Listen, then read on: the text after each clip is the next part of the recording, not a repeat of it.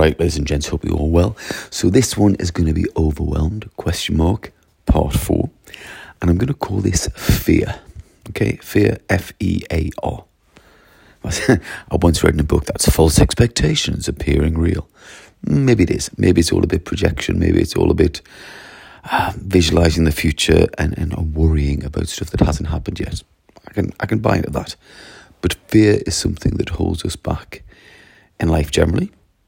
Uh, we're fearful of taking risks because we visualize what could go wrong. And I think in school leadership, in any job, come on, it's a job, it's just a job. We fear losing our jobs, don't we? We fear being unemployable. We feel a fear not being able to pay our mortgage. We fear the drop of status. Because our first priority, obviously, is to look after ourselves financially and look after our family and the people we care about. So, keeping your job, job security, is massively, massively important. Yes, I know if you believe Twitter, all teachers are saints and, you know, we just do it and it's a vocation and all school leaders are amazing and everybody just, I just love the kids. I just love the kids so much. I'm such a good person. But actually, look, it's a job we do for money. Now, I used to say many moons ago, um, listen, if I won the lottery, tell you what I'd do, I'd set up my own school. Well, we kind of did that, didn't we, with Michaela? Uh, and then when I took up a charter, again, massively, massively, radically changed the school. It was very separate from the trust, and it was a phenomenal experience. Then Hackney New School later on became Waterside Academy, and massively changed our school. So I've done quite quite a bit of that, and I'm still doing that with the schools I work with. Only only thing I can do is whisper in your ear and give you advice. I can't make you do anything. Anyway, putting that aside, we work for money. We're frightened of losing our jobs, uh, and I think a lot of heads I mean, I say middle leaders, I teachers at all levels actually have this sense of sword of Damocles. They, they, they're waiting for, what's the expression, waiting for the second shoe to drop. Um, they're always fearful that they're going to lose their jobs. You know, when I come into schools sometimes and I'll work with an MFL department, for example, you can tell there's a sense of, from the MFL department, there might be a sense of, why have they brought you in? Why have they brought you in? Well, I'm here to help you. And I'll be really honest with people. I say, listen, this is how I can make your life easier. This is how we can improve results. This is how we can improve performance of the kids. There are issues within the department, and there are always bigger whole school issues as well. I'm going to be honest about that. Um, let's go back to fear. Fear is the biggest factor that will hold us back in life, I would maintain. If I thought about that more carefully, I might be a bit more nuanced, but I'm going to say fear is the biggest factor that holds us back in school. We fear disapproval don't we? We fear disapproval. We want to fit in. This is just like the kids, isn't it? We want to fit in. We want to be accepted socially. So we want to be accepted by the trust. We want the trust to like us. Uh, and if we've got, if we're one of those large trusts with, you know, layer upon layer upon layer of bureaucracy, we want to appeal and appease and uh, get the approval of a boss and the next boss and the next boss and the next boss and the next boss and the next boss. So the more layers of bureaucracy, the more layers of structure, um, the more layers of management, uh, there are more people to please, and maybe the fear factor grows. I don't know. So we're fearful of being attacked or disapproved of. We're fearful of parents attacking us. And they will. We know they'll go straight to Ofsted. We know they'll go straight to governors. We know they'll go straight to the press. Not all parents, but a lot of parents. Now, I'm going to give you my theory on parents, okay? A lot of people won't like this, but here goes. In the same way, I imagine there are 100 kids. There are 100 kids. Imagine 100 kids. 10 diamonds, 10 who are hard work, 80 in the middle, looking which way do I jump?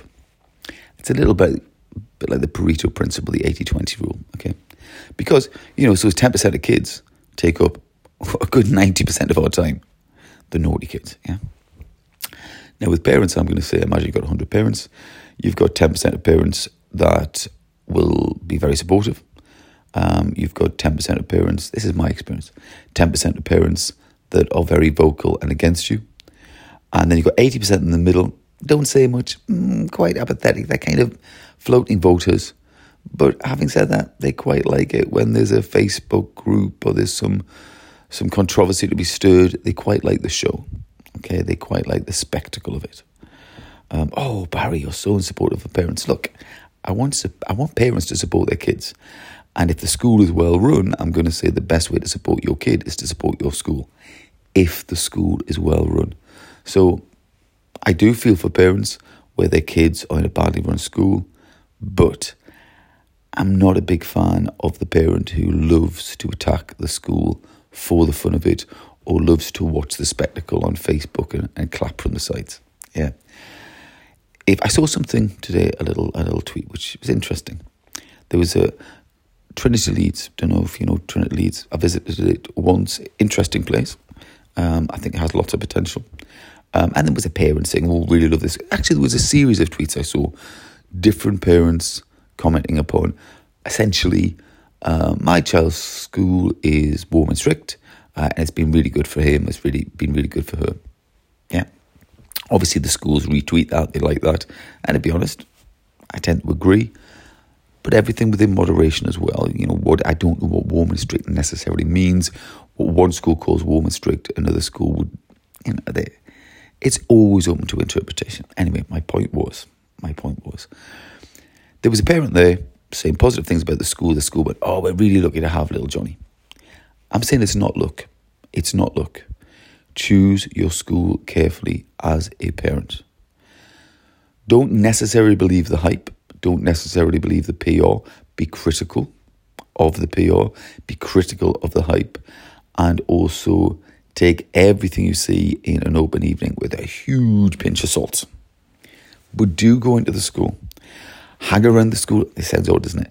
But hang around the school in the morning, see how the kids arrive on site, see how the kids walk past the teachers, how they interact and talk to the teachers. Visit the school, walk around the school, insist on seeing the school eh, at break time and at lunchtime. Don't be insist on saying, "Oh, what does lunchtime look like? Break time look like? What are the queues like for toilets? What are the queues like for food?" Don't be fobbed off. Schools do this all the time. They do it to me. They show you art because kids are lovely, they're content, they're drawn away, it's a nice atmosphere. They show you PE, kids are having a nice time, they're running around the field. Get to see English, maths, not science experiments, science teachers lecturing. Get to see academic subjects where you sit down and you've got a pen in your hand and you have to write. Get to see the internal isolation room.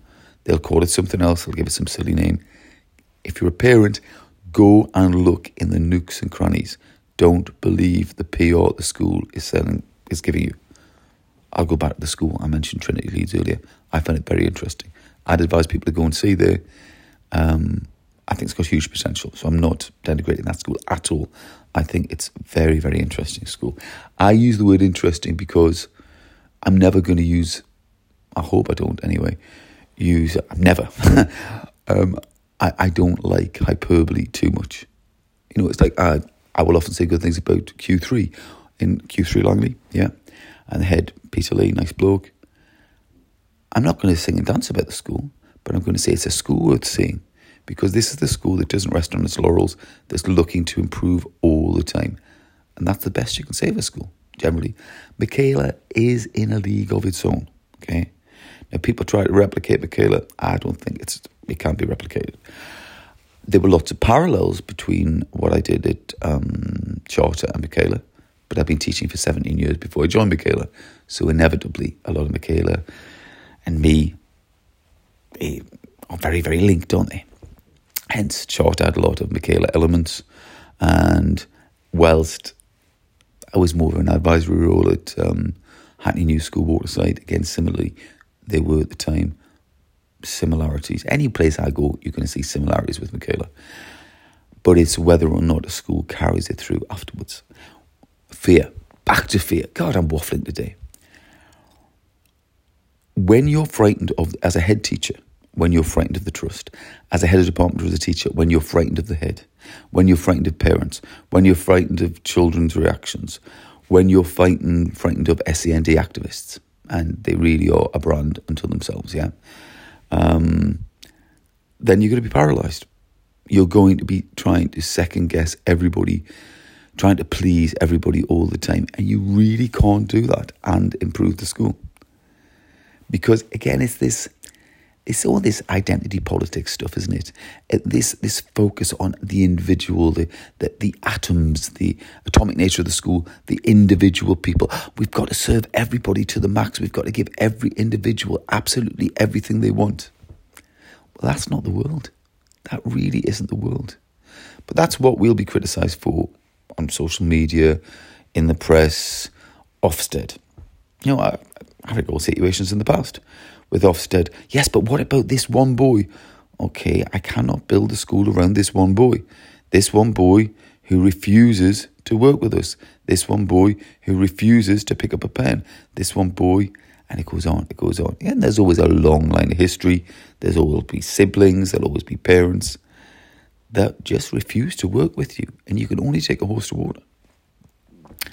But fear of being misrepresented is a huge thing in education. I'm going to say it kind of phrase feel the fear and do it anyway. Think how often Katharine Birbalsingh is attacked. She's now you might not agree with it, and I'm not saying she's perfect. I, I mean, I agree with her on lots and lots and lots and lots and lots. Has to be said. I can't think of anybody else I agree with more in education. Um, but nobody's perfect. We're all flawed. We all make decisions, have to revise our decisions because we afterwards we think, nah, that wasn't the right decision. That doesn't make you a bad person. But being feared, fearful all the time that you're going to be attacked and misrepresented, you can't live like that. If you live like that, then it's going to make you incredibly cautious. And what do cautious heads do? They stay in their office. They pretend that the world outside of their office, everything's fine. How do you know it's fine? Well, I've got the paperwork, I've got the spreadsheets, I've got the data analysis.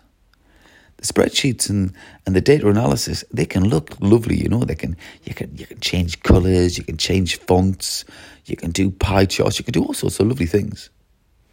Let's face it, we all know people on SLT that aren't particularly great, but they're employed for their ability to do really good spreadsheets right? Schools like SLT who can do really good spreadsheets. A lot of people are encouraged to do lots of data analysis. And then we sit in a room and we discuss the data. Discuss it. You don't need to look at that data to know what's going on in your school.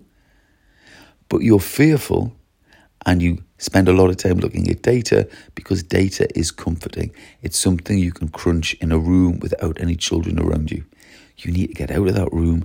You need to get into the corridors. You need to see the lessons that aren't finishing properly.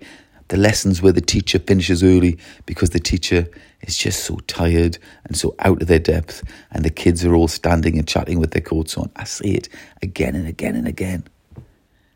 But then nobody is giving a really tight house style routine for this is how we end lessons. And then if they do give some kind of this is lesson end routines. It's a PowerPoint slide at the start of term. That's nothing. We've got to be in lessons. We've got to show teachers what to do. We've got to train them step by step. They're not going to miraculously become really good at running the room unless we show them how to walk before they run. The minutiae of it all. How to be aware, how to be vigilant. I keep going back to vigilance. For example, sometimes I'll be working with a group, yeah, a group of kids, and I'm doing lots of modelling, doing lots of teaching. If it's in a school where the children are used to pushing back, pushing back, pushing back, they they don't have a myriad ways to undermine the teacher. They have the same old ways. It's really obvious. But for example, they'll ask lots of ridiculous questions, but they deliberately ask questions to undermine the teacher. They ask questions they know fine well the answer. They ask questions when the instructions are being explained incredibly carefully, and the instructions may be even written on the board, and it's an incredibly simple, straightforward task. There are always going to be children who will be trying very, very hard to undermine the teacher and to sabotage the lesson. Sabotage the lesson. So that's what we've got to train teachers in to plan lessons, thinking right, how could a lazy kid hide in this lesson? How could a lazy kid sabotage this lesson? And when you have tight systematic, precise, and concise routines, you may be attacked. There's a strong likelihood you're going to be attacked. If you're fearful of being attacked, you're scuppered. If you have really tight house, uh, a really tight house style, there will be some teachers that will push back. They'll often go, oh, but it won't work for special needs. Yes, it does. So I'm going to know those special needs kids, whatever that means. I'm going to know the names of those kids. I'm going to be in those lessons. And I'm going to be really honest and say, listen, the kids that you say that you love more than life itself, they're not getting a good deal with our current system. So this is how we have tight teaching, predictable teaching, precise and concise teaching, precise and concise resources. This is how we use the resources effectively. This is how we remove ambiguity from school.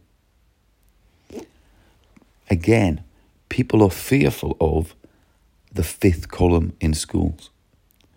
The staff that don't want to change, the staff that don't want to work with you, the staff that will go to the union rather than come to the line manager or better head, better again, go to the go to the horse's mouth. Talk to the head teacher. Don't talk to a member of SLT that is interpreting, uh, can't speak this morning, interpreting somebody else and somebody else and somebody else and somebody else. It becomes Chinese whispers. Go to the head and say, listen, this isn't working. I don't understand. Could you come in and show me how to do this? And if the head's worth his salt, he should be able to come in and he should be able to demonstrate what he's looking for.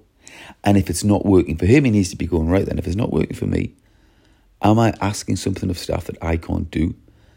And then we need to revisit what we're asking staff to do. It's all good and well taking an idea from the internet. It's all good and well taking somebody else's PowerPoint. It's all good and well copying whatever whatever is fashionable.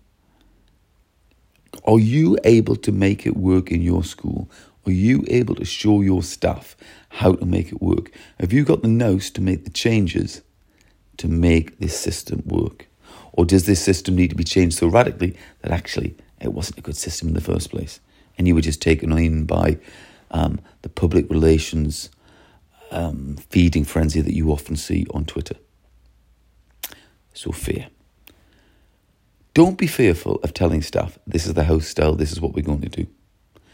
Don't be fearful of going to lessons and showing staff how to do it properly. That's how you gain you gain buy-in. That's how you you gain a sense of well, he is trustworthy. You can relate to this person. This person doesn't say one thing, do another. This person isn't just talk; he can walk that talk as well. It's going to take time to win trust, but don't be fearful of being directive. Don't be fearful of being, I would say, honest, but not brutally honest. Be honest enough to say, listen, we're not giving the kids a great deal at the moment. There are lots of structural issues that I need to fix as the head. But we've also got to look at our own performance as teachers, the nature of our resources, the nature of our strategies. And we need to have a coherent, unambiguous approach to effective teaching. This is the whole house style, whole school style. I can model this. I know it works. I've done it before. And I'm going to be in your lessons. I'm going to help you.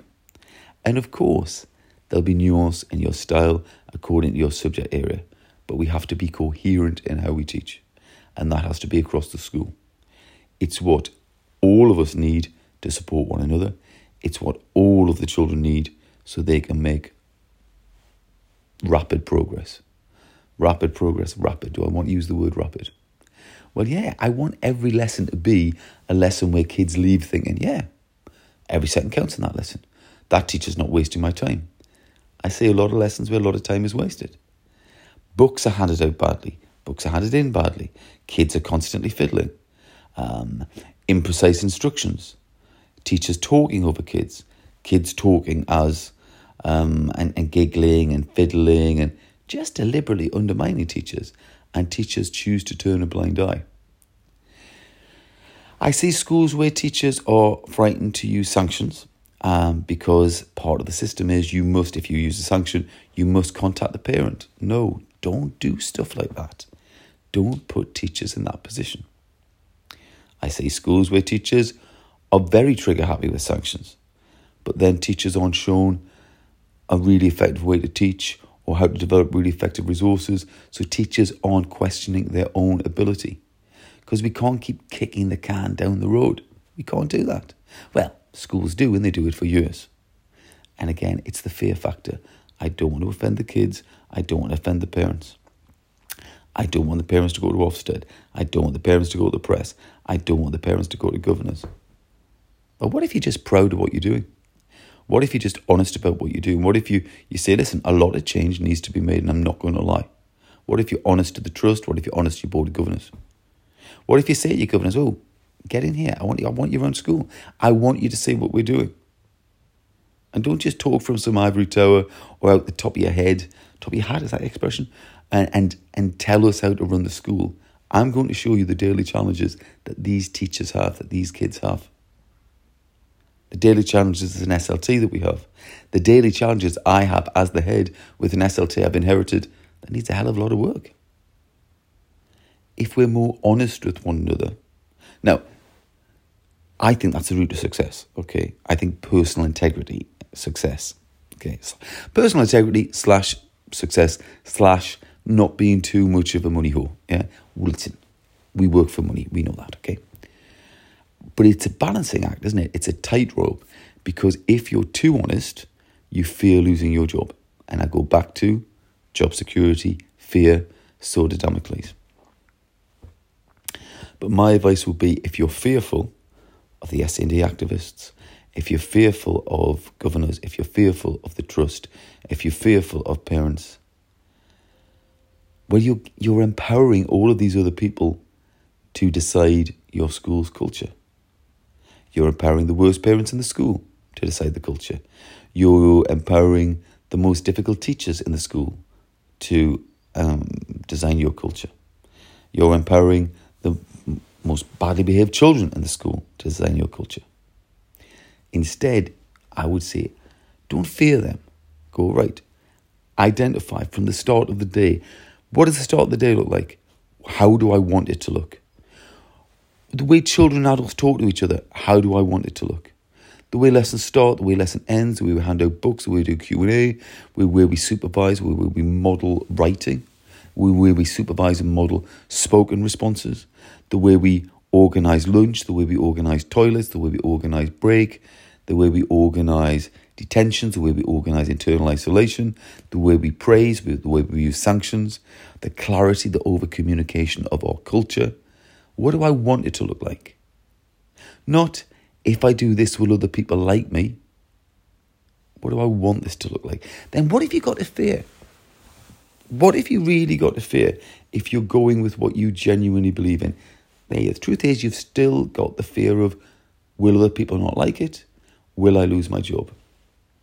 I don't see any alternative other than you go for it, you try to create the school you believe in, or you shrink and you try to appease other people. Now I know there's going to be, I'll go back to that balancing act, okay? Live to fight another day. And to a certain extent, you're working in a sector that has a certain set of values that maybe counter your own values. You know there's pressure left, right, and centre to do ridiculous things you don't believe in. You know it's very fashion based. You know that it's very a bureaucratic system, and a lot of the bureaucracy will not help the kids or the staff. But you're ticking those boxes to live to fight another day. And I know you've got to do that. Of course, everybody's got to do that. It's a game. Again, there is that fear element, isn't it, that goes rippling through it all. My advice again would be you tick the minimum boxes possible. Because when you get your sense of self worth out of your ability to tick boxes, you're already lost. I'm a really good head because I can tick boxes. I'm a really good deputy because I can tick boxes. I've seen people in those positions. And then the politics within the organisation changes and they're out on their ear. But I, but I ticked all the boxes you want me to tick. I was a good boy. I was compliant. I was conformist. We've changed our mind now. I've seen that happen. Don't buy into the boxes. Tick the minimum boxes. Tick the boxes that will allow you to fight another day. Tick the boxes that will allow you to stay in position so you can do the big picture stuff you really believe in. There you go, that would be my take. Of course, I say my same old refrain look, my biggest assets, I'm an old man. I don't have a mortgage and I don't have kids. That allows me and has allowed me a lot of freedom. And I absolutely 100% get it. If you are somebody in their 30s with a family to support and kids, you're probably going to be incredibly conformist to live to fight another day. And you'll be making sacrifices to keep your job. I understand that. And you know, I'm not going to knock you for that at all. Because ultimately, your first priority in life will be protecting your own livelihood, protecting your family, and that's human nature and that's perfectly normal. But it's a fearful existence. You know, it's the nature of the world, isn't it? You know, we're all selling ourselves, we're selling our whatever skill set we have, we're selling it to the highest bidder. And when you are SLT, um, well, you know, they're heads of department on 50 grand and so on. But when you're SLT and you, you, you're on big books, and we always spend according to how much money we've got. So your mortgage is probably corresponding to the salary you have. Your car is probably corresponding to the salary you have. You like those material possessions. Then, yeah, I understand the temptation. I'll fit in. I'll do as I'm told. It's a tough one, isn't it? It's human nature. Um, so, what have you learned from this recording? Listen, I, I can't, I don't have all the answers in the world at all by a long way. I can only speak from a personal angle. My personal angle would be I absolutely understand it if you want to be conformist because you want job security. Got it. You're going to do stuff there that's right for you, which isn't right for your staff, isn't right for your kids or the pupils, because ultimately you want to protect your own family. I understand that. That's human nature, and I cannot knock you for that. It would be nice if you could find a middle ground where I'll tick the boxes necessary, the bare minimum, but I don't believe in the boxes. I don't get my self worth from the boxes. And then that will give me the scope to do the stuff I really believe in for this school. But then to be able to do that, you have to have a very definite vision of what you believe in. And I know, a lot of head teachers probably don't. A lot of people in education go up the ranks, get uh, promotions by being conformist, and maybe they don't have a very strong personal vision of what they want. I don't know. Um, I can't speak for every head, can I? I've met lots. Um, and I would say I don't meet many that have a strong sense of vision for their school. I think there's a there's a corporate nature to many heads. Maybe that's quite a recent thing as well. Large trusts want people who are trust men and women who fit into the trust mold. Whereas, which again I can kind of understand, well, I kind of understand, I definitely understand.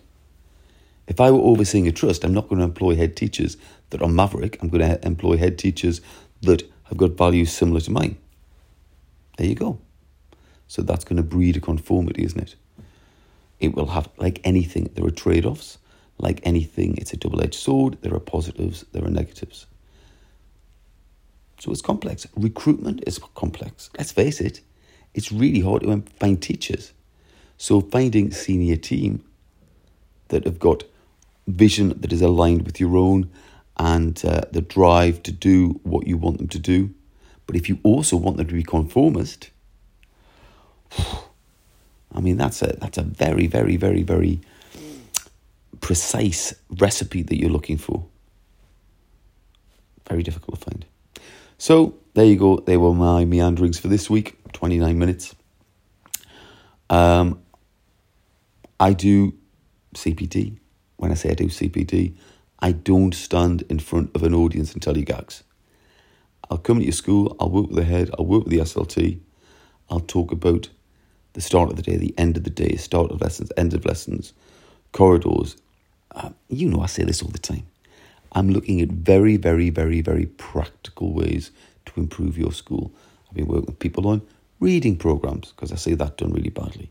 I work with MFL. I've been teaching Spanish recently which is good because I don't have any Spanish. But again, I'm looking at very, very, very practical, step by step, the minutiae, the attention to detail that makes schools run very effectively and allows you to preempt the high frequency errors that often occur in schools. So it's not jargon, can't be doing with jargon. Jargon will come and go, fashions will come and go. What I'm interested in is, I guess it's a psychology of that group of people, isn't it? How you can win over that group of teachers to make them a better version of themselves, how you can get them to buy into your vision for your school, how you can clarify your own vision for your school, because sometimes that's very hazy, and how you can get children to understand well, when they follow instructions, when they are obedient, because obedience is good, when they learn to follow instructions first time, every time, and the instructions are precise and concise, get children understand wow, I'm learning lots, I'm good at this. I'm capable. I can be so much more than I currently am. That's the minutiae of what I'm looking at. Anyway, if you want to chat to me, DM me on Twitter. So that's Barry N. Smith 79. That's at Barry N. Smith 79. And very happy to chat. Chatting costs nothing. The podcasts, listen to them, revisit them, revisit them again. You'll hear me use very similar language because I'm all about, I'm trying to be anyway, about a consistency of message, over communicating what you want for your school. But it's got to be what you want for your school. So, going back to the fear bit, if you're fearful of losing your job, how are you going to find that middle ground? So, the school becomes more a representation of you, your character, your vision, and less a representation of your fear that you might lose your job. That's the that's the line you're walking. It's a tough one. Good luck, ladies and gents, ladies and gents, and uh, and have a lovely week. Cheers.